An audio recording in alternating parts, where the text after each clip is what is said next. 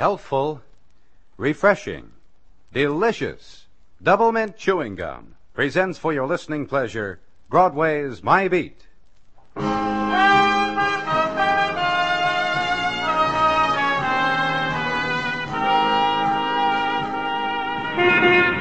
Broadway's My Beat, from Times Square to Columbus Circle, the gaudiest, the most violent, the lonesomest mile in the world. Broadway's My Beat, the thrilling drama of murder and mystery and the people who walk the Great White Way, with Larry Thor as Detective Danny Clover.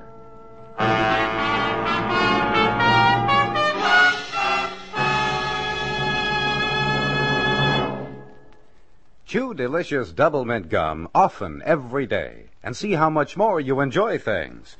The refreshing double mint flavor makes your mouth and throat feel cool and comfortable. The smooth, easy chewing gives you a bright little lift. So at work or pleasure, indoors or out, enjoy chewing delicious double mint gum.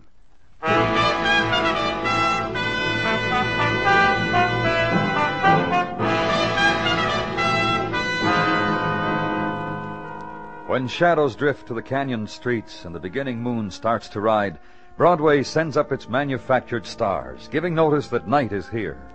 Then around every corner the fingers beckon and gather up the crowds, so fury is funneled down the avenue. Each in his own way, make time stand still, that's the trick, or make it dance, or softly sigh, or hug you close. Pick your dream.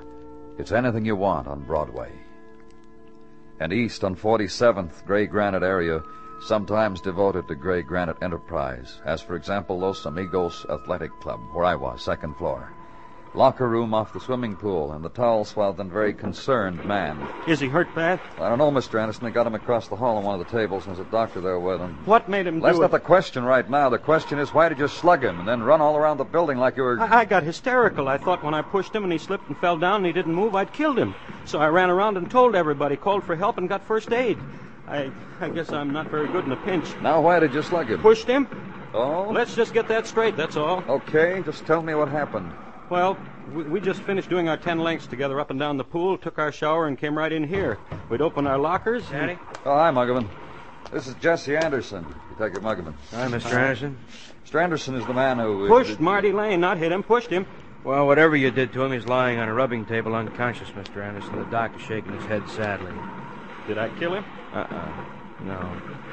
But the doc says probably he's got a fractured skull. How bad he can't tell until he's taken to a hospital and x-rayed. Listen, I like Marty Lane. Is this I- where he lives? This address in his wallet? Let me see. Yeah, that's right. Listen, I'm trying to tell you, whatever happens to him, it's not my fault. I want to make a positive statement to that effect, and I want you You boys... opened your lockers, and then what happened? Huh? Oh, I, I remembered I left my towel in the shower room, so I went back there to look for it. And what? I came back here, and Marty was going through my pockets. Doing what? Stealing? Well, what do you go through someone's pockets for? To leave surprises? Right now, with your friend in there maybe dying, we can do without the lip. Was he stealing? I, I don't know. What does that mean? He looked like he was searching for something, like he knew what he was looking for. Did you find it? I don't think so. He saw me and asked what the heck I was doing spying on him. I said, now look here. And he came over and swung on me. I'm a fairly agile man. Maybe I don't look it, but I... You ducked. Yeah, yeah, I did. Then you pushed him. Defending myself. Look, it's a slippery floor. And all you did was push him. Look, I like the guy. Twice a week after work, we play handball and go our ten lengths. You think I try to kill him? Now, do I look like that kind of a boy? See that he gets dressed, Muggavan. Take him downtown.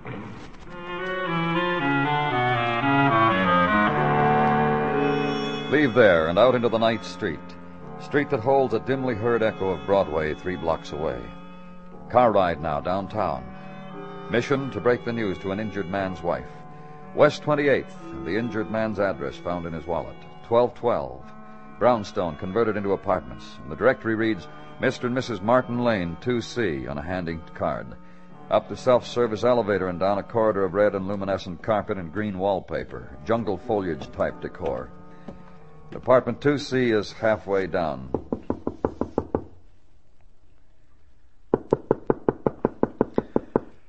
Mrs. Lane? She's home. Just give a little time. Uh, oh, okay. This time every Wednesday. Oh, go ahead, knock again. You you were saying about this time every Wednesday. I'm a baker. Then bread smells good. Well, here, go ahead, take a whiff. Uh, about this time every Wednesday. I deliver bread. Uh, Mrs. Lane is a girl who likes for dinner a fresh loaf of bread from the oven. She. Uh, mind if I do? No, go ahead. Mrs. Lane, it's me, Charlie. Charlie the baker. Mrs.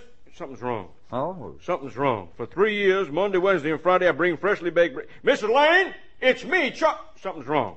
We better get the man. She hasn't missed for three years, and at five o'clock she called me and told me tonight the kind of bread she wanted. let's try the door. Something's wrong.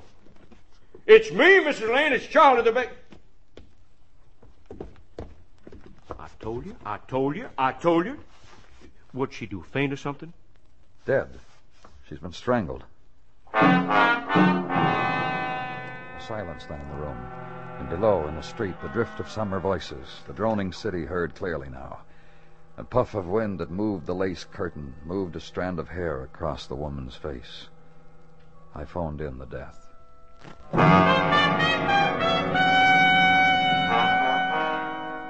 The next morning, positive identification was made from fingerprints checked out against a driver's license found in the woman's belongings. She was Mrs. Marty Lane, wife of Marty Lane, who was in the Polytechnic Hospital from a head injury. I called the hospital and was told Mr. Lane was improved, but still incoherent, still dazed with shock, and told that the staff had read or heard of his wife's murder and would keep the knowledge from him pending further instructions from me. Legwork, then, at the Lane apartment house. A neighbor of theirs in the apartment across the hall. You're perfectly welcome to come in if you want, Mr. Clover. There's no need for you to stand out here, hat in hand. Thank you. Well, I missed all the excitement last night. Oh? My husband and I were at the park, and uh, why don't you sit over there, Mr. Clover? It's cooler there. Uh, yes, thank you. Yes, like I said, I missed all the excitement. There, Harry and I were in the park. Harry's my husband. Just lying there on the grass, watching the other people, and all the while, Katie was right here, right in this apartment building, getting herself killed. I go on and on like a talking machine, don't I? That's all right, Mrs. Brewster. People. uh, No. Other people react differently. Like to Katie's death, I mean. I've seen how they reacted right in this building. They're very quiet or scared or very cynical. Harry's a little like that. Me, I just babble on and on and on because, well, Why, Mrs. Brewster? I liked Katie. I liked her very much. And you were good friends. Well, I suppose you could call us that. We liked each other. You had mutual interests. Mutual interests, yes, as all women have. We talked about our husbands, their faults, and what was especially nice about them, and the times they were especially nice, and we'd set each other's hair if one or the other of us was going out on a party. Did Mrs. or... Lynn get along all right with her husband? What? I said, did. Yes, Mrs. I know what you said. It's just struck me so odd a question like that has to be asked that Did they get along all right? but they adored each other. I know they did. I often watched them when we were together, all of us. Sort of eavesdrop watching. They did little things, and I know they adored each other. And she made no great effort, just the way she was. They, I uh, don't understand. well, I mean, she never wore fancy slick clothes or makeup or anything like that. She dressed simply. Her face was her own, and they loved each other. Except, Except what? oh, don't prick up your ears like that. It wasn't anything. What was it? Oh, just that Katie told me once her husband was a stick in the mud. Not a lot of fun, and I said to her, Are you kidding? I've watched you two, I said. And she started to laugh, too, and said, No, he was an angel, just. I feel ashamed. I don't know why I've talked so much about that. Katie dead. Katie murdered, and I. Please, if you don't mind. She moved to a chair, sat down in sudden weariness. When I thanked her, her hands hid her face from me. I left. Check out now the other neighbors in the apartment house. Reaction to the death of Mrs. Lane about the way Mrs. Brewster had said. Quiet, frightened, cynical. Which meant who cares, I was told by a cynical young woman. But a consensus to be drawn. Mr. and Mrs. Lane were fine people. Quiet, very nice, very friendly, didn't offend, didn't bother anyone. Fine and good persons, admirable human beings. Consensus with which Sergeant Gino Tartaglia differed. That Marty Lane, Danny, he's got a record goes back six years. A record as long as my arm. What are you talking about? Record, Danny. Record is dug out by Detective Muggavan. Lane's name on the blotter and so What forth. What kind of record? Well, no felonies, Danny. Nothing like that. Just minor misdemeanors. Oh. Brushes with the law. No respect to an officer. Drunk driving. Disturbing the peace. Bar brawls. Like that. But as long as my arm. Now his missus What about her? also on the book by her maiden name, but just once, Danny, June 1950, for hefting a stein of beer through the plate glass of a bar window and handed another stein by a fellow named Howard Graham, which she threw at the bar mirror. What are you talking about? Muggavan checked him out, Danny, and brought him in. Said you should talk to him. Very interesting conversationalist. Howard Graham? Who's been waiting outside for you for an hour. Bring him in. Mr. Graham, this way to see Danny Clover. Thank you, Gino. You can go. Have a chair, Mr. Graham. Yeah, thanks. Seems that uh, you knew Mrs. Katie Lane. Especially when she wasn't a missus. Especially when she was just Katie Heglin. You got arrested once. Yeah, we got arrested, me and Katie. But for the one time you arrested her, you must have missed it a thousand. Oh, What are you talking about? That's what just what Detective Muggavan asked me. Did you tell him? Mhm. Well, tell me, too. Well, Katie was wild. What I mean is, she was wild. There was a time once in Harlem, in the village once. She pulled the same thing, the very same thing, and nobody arrested her. Detective Muggavan told you she was dead? You didn't have to, I read it. And I remembered Katie like she used to be with me. I told the detective Did you know her husband? Yeah, I knew him. Marty was more Katie's style than me. I couldn't keep up. So we took her away from me, married her. You ever see him afterwards? They invited me up a few times after. I got so I didn't go anymore, though. Why not? Oh, I don't know. They was changed. Not the same people. Couldn't have fun like the old times. What do you mean? Just that, no fun. They done something to each other. Katie was like another woman. Marty like another man. Why, I still They don't... were very good people. Angels. Thought very good thoughts, Katie especially. One thing I know. What? Like I said, she changed. She thought good thoughts, though, so she's practically a cinch to make heaven, eh? Yeah, sure. Sure she is. Katie's a cinch.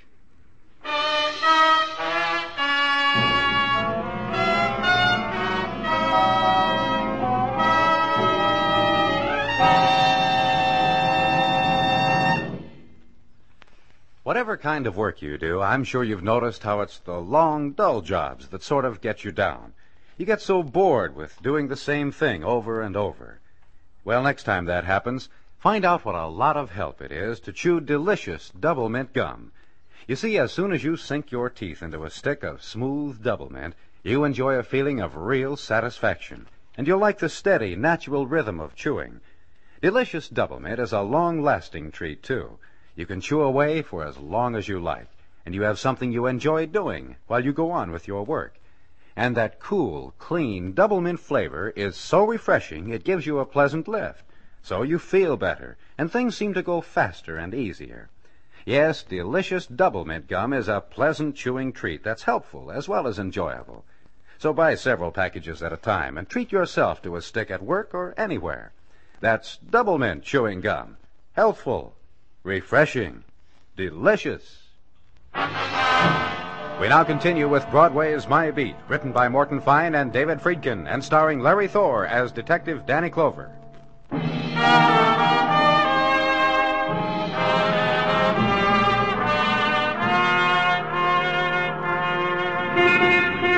Late July, and the sun bursts over Broadway. And the light is golden and blinding, and the heat white, searing. And still they walk it. Walk the avenues of the sun, the tourists, the gawkers, the conquerors, the sleepwalkers. For the hawkers of Broadway have summer gimmicks to sell, not to be had elsewhere.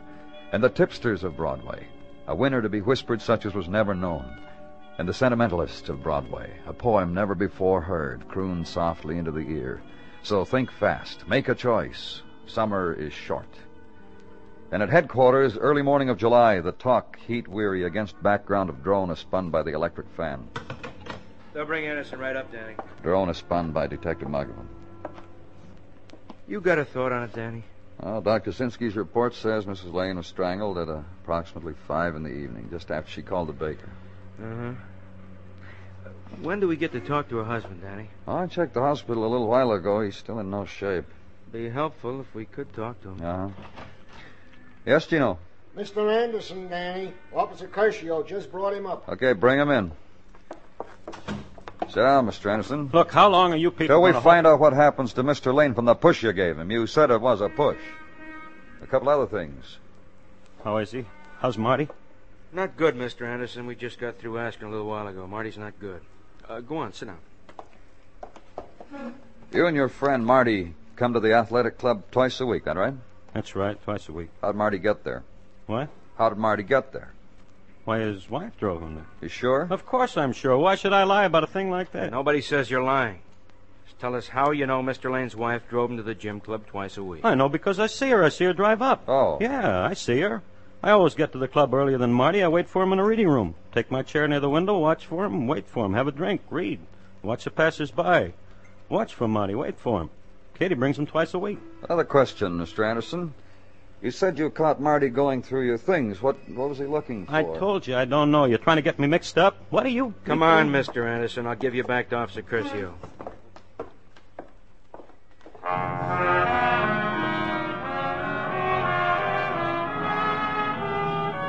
Which Muggavan did. Then a little before noon, there was a phone call. The thing, Danny, car license number was obtained from the traffic bureau, relayed to the squad cars and the men on the beats. The Lane automobile was located in a parking lot near the Los Amigos Athletic Club, towed into the police garage. Short while later, Just came in from the lab, Danny. Here, take a look. Ah, oh, thanks. No prints found on the steering wheel of the Lane automobile. Other prints on door and glass, too smudged. Well, maybe Mrs. Lane wore gloves, Danny. In this weather? Some women do. Some women wear gloves in summer because it's a fashion. A lady drives a car. I she's talked got to a- neighbors of hers. I didn't get the impression Mrs. Lane was a fashionable woman. Hmm. The other possibility is the wheel was wiped clean Uh-huh. so as to get rid. Let's talk to Anderson again. Yeah, yeah, let's. I'll get him.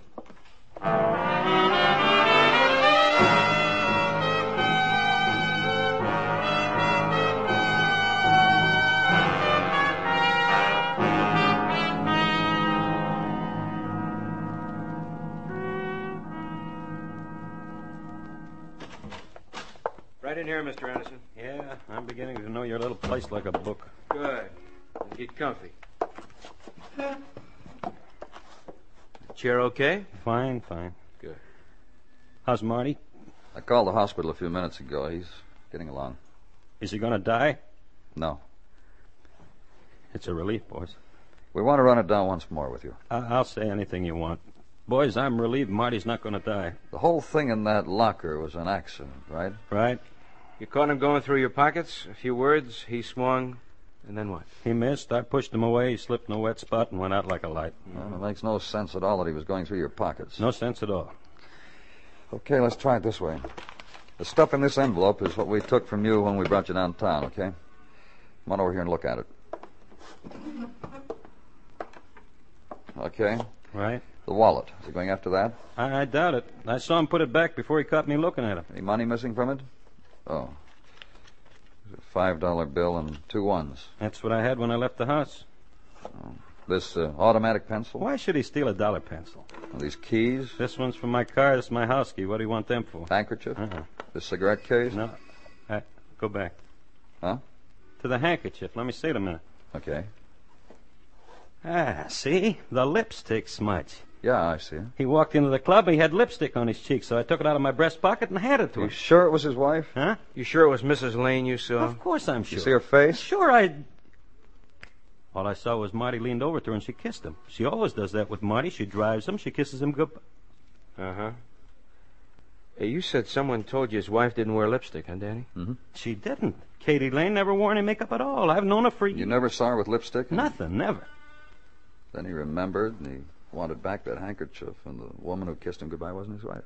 Hey, what's going on? Nothing you have to worry about, uh, Danny. Yeah, release him.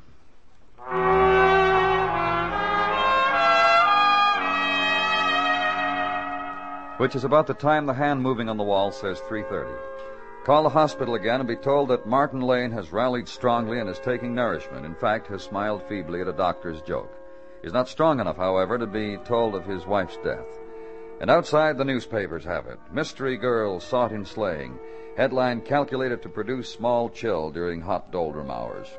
And time and effort takes care of details, and it becomes five o'clock. Time to go talk to Martin Lane. Danny, He stopped at your office door. wherever you're going, Danny, whoa and back up. This lady just came in, wants to talk to you. Hello.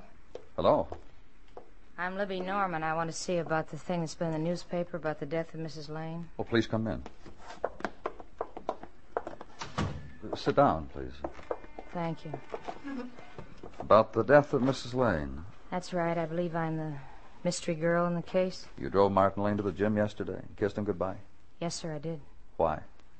Martin asked me to. Tell me about it. Well, Martin asked me to. I've been in the habit of doing what he says. For how long? Six months or so. How did you meet him? Same table in a crowded cafeteria for lunch. We went for it at the same time. Instead of snarling at each other, we found ourselves smiling. I suppose a reaction like that was kind of new for both of us. And then you started seeing each other. Yes, we did, you see. Both of us, well, try to understand what I'm going to tell you. Of course I will. We neither of us had laughed for so long. I don't seem to get along with people, and before I met Martin, I only laughed maliciously. With Martin, Different. different. We're secret sharers of each other, Mr. Clover. You knew he was married. There's so many things I know that have stood in the way of my happiness. When he told me he was married, and he told me the very first day, it was suddenly a knowledge that didn't make any difference. Yesterday, he asked you to drive him to the club Yes, sir, he did. and to park the car in the lot. Where he parks it when he comes to visit me. What about the fingerprints? Oh, he, We know the steering wheel was wiped clean. Yeah, yeah, he told me to do that. Did you know why? It was enough that he wanted it. Why did you come to me? Why are you giving yourself up? Is that what I'm doing? Giving myself up? Well, it- well, Yeah? Martin and I were, I don't know, some plan. Like what? He said he had something figured out. It was enough, but now it, Yeah? it'll be a long time. Yes.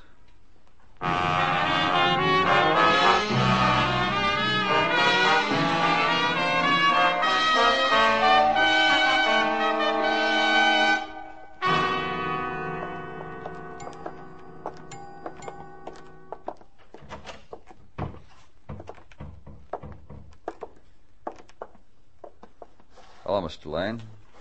This is Detective Muggavan. Hi. How do you feel? How do you feel? I guess the doc was a liar, huh, Danny? I guess so. Mr. Lane, the doctor just told us you swapped him a joke for the one he told you before. He says you can put on a great accent. He said he didn't particularly like the joke, but the accent was great. Tell us the joke. Uh, Mm-hmm. I'm sleepy. Groggy, huh? Yeah, A terrible fall you had. hurts. Hurts. Libby Norman dropped into Huh? headquarters. Libby Norman dropped in headquarters. Why? She said you'd had some plans Why did she drop in? to give herself up. To give herself up, Mr. Lane. Shall I yell for an intern? Okay, oh, okay. What's this all about? I gotta run it down for you. Your wife was found strangled to death yesterday. Was this the place you were supposed to shout and holler and say that she just drove me to the athletic club? She just kissed me goodbye. Who could have killed her? Why? What's the matter? Feeling awful? Libby showed up, huh? Told us about driving you to the club, kissing you so that Jesse Anderson would think she was your wife. Laid it out how she was your alibi. She didn't say that. She didn't say alibi. No, she didn't. She didn't know what it was all about. Get off it, Mr. Lane. I swear she didn't. She did just what I told her. Listen, Yeah? if I hadn't have fallen in the locker room, you would have been nowhere. You would never have found Libby. You would never have known about her. You found out about, About the handkerchief. Lipstick on it. Your wife didn't wear makeup, so it wasn't your wife drove you to the club. Another woman. Look for her, find her. Also find motive. Okay, okay, Got tired, huh, Mr. Lane? okay, okay. A good and quiet life got too tiresome. You needed a change. I said okay, didn't I? Hey, you were quite a boy before you got married. Isn't that what you heard, Danny? You got into scrapes. Yeah, and his wife got into scrapes, too. Mm. You should have seen my wife before we were married. Gay, beautiful, wonderful dresser, and always having a ball. Wonderful girl. I changed for her so she'd have me. She changed for you. She became a drab. She thought that's what I wanted, and I did. I thought I did. That's what I became, too, a drab. You met Libby Norman. She wasn't gay, she wasn't a party girl, but she wasn't drab, and we had fun. Adult fun, not the kind of kid stuff Katie and I used to have. What made you strangle your wife? I don't know. I got angry. I got fed up. At her? At her, at me. In the years of nothing we had, I, I got fed up. I strangled her.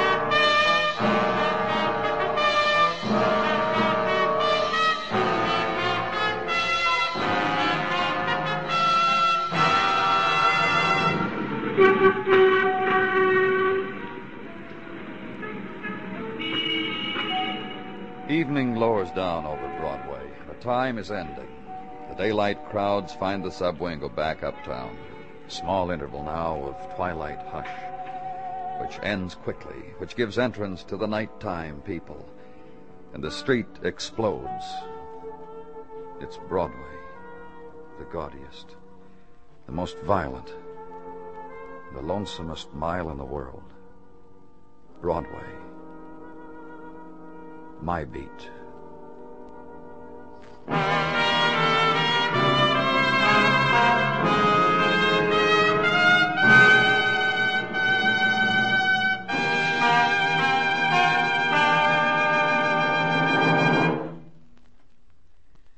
Refreshing double mint chewing gum is really two treats in one a satisfying, long lasting chewing treat and a delicious flavor treat. That's a pleasant combination for real enjoyment and for a good many welcome helps that mean a lot when you need them. For example, when you get hungry in between meals, chew a stick of double mint and you'll find it's easier to wait until mealtime. You see, the smooth chewing is satisfying and gives you something pleasant to do. And double mint is light and agreeable, never rich or heavy. The cool, clean double mint flavor freshens your taste and sweetens your breath, too. Yes, delicious double mint gum gives you a good deal of enjoyment and many pleasant helps, all at a mighty low cost. So try it soon. At work or pleasure, indoors or out. Enjoy delicious double mint chewing gum. Costs so little, tastes so good, lasts so long.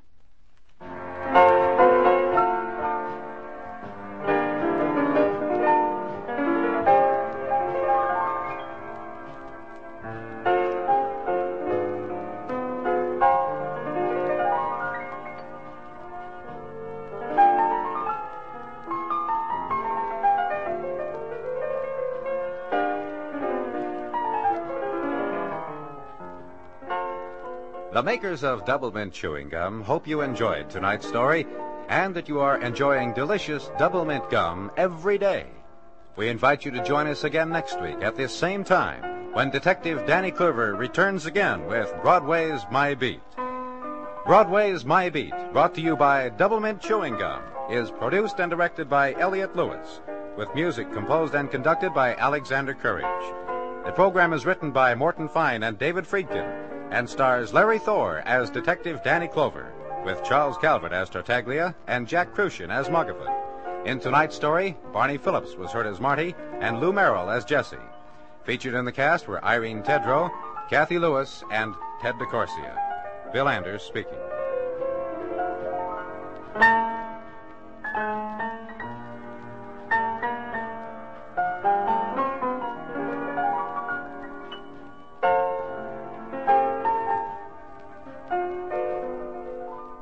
This is the CBS Radio Network.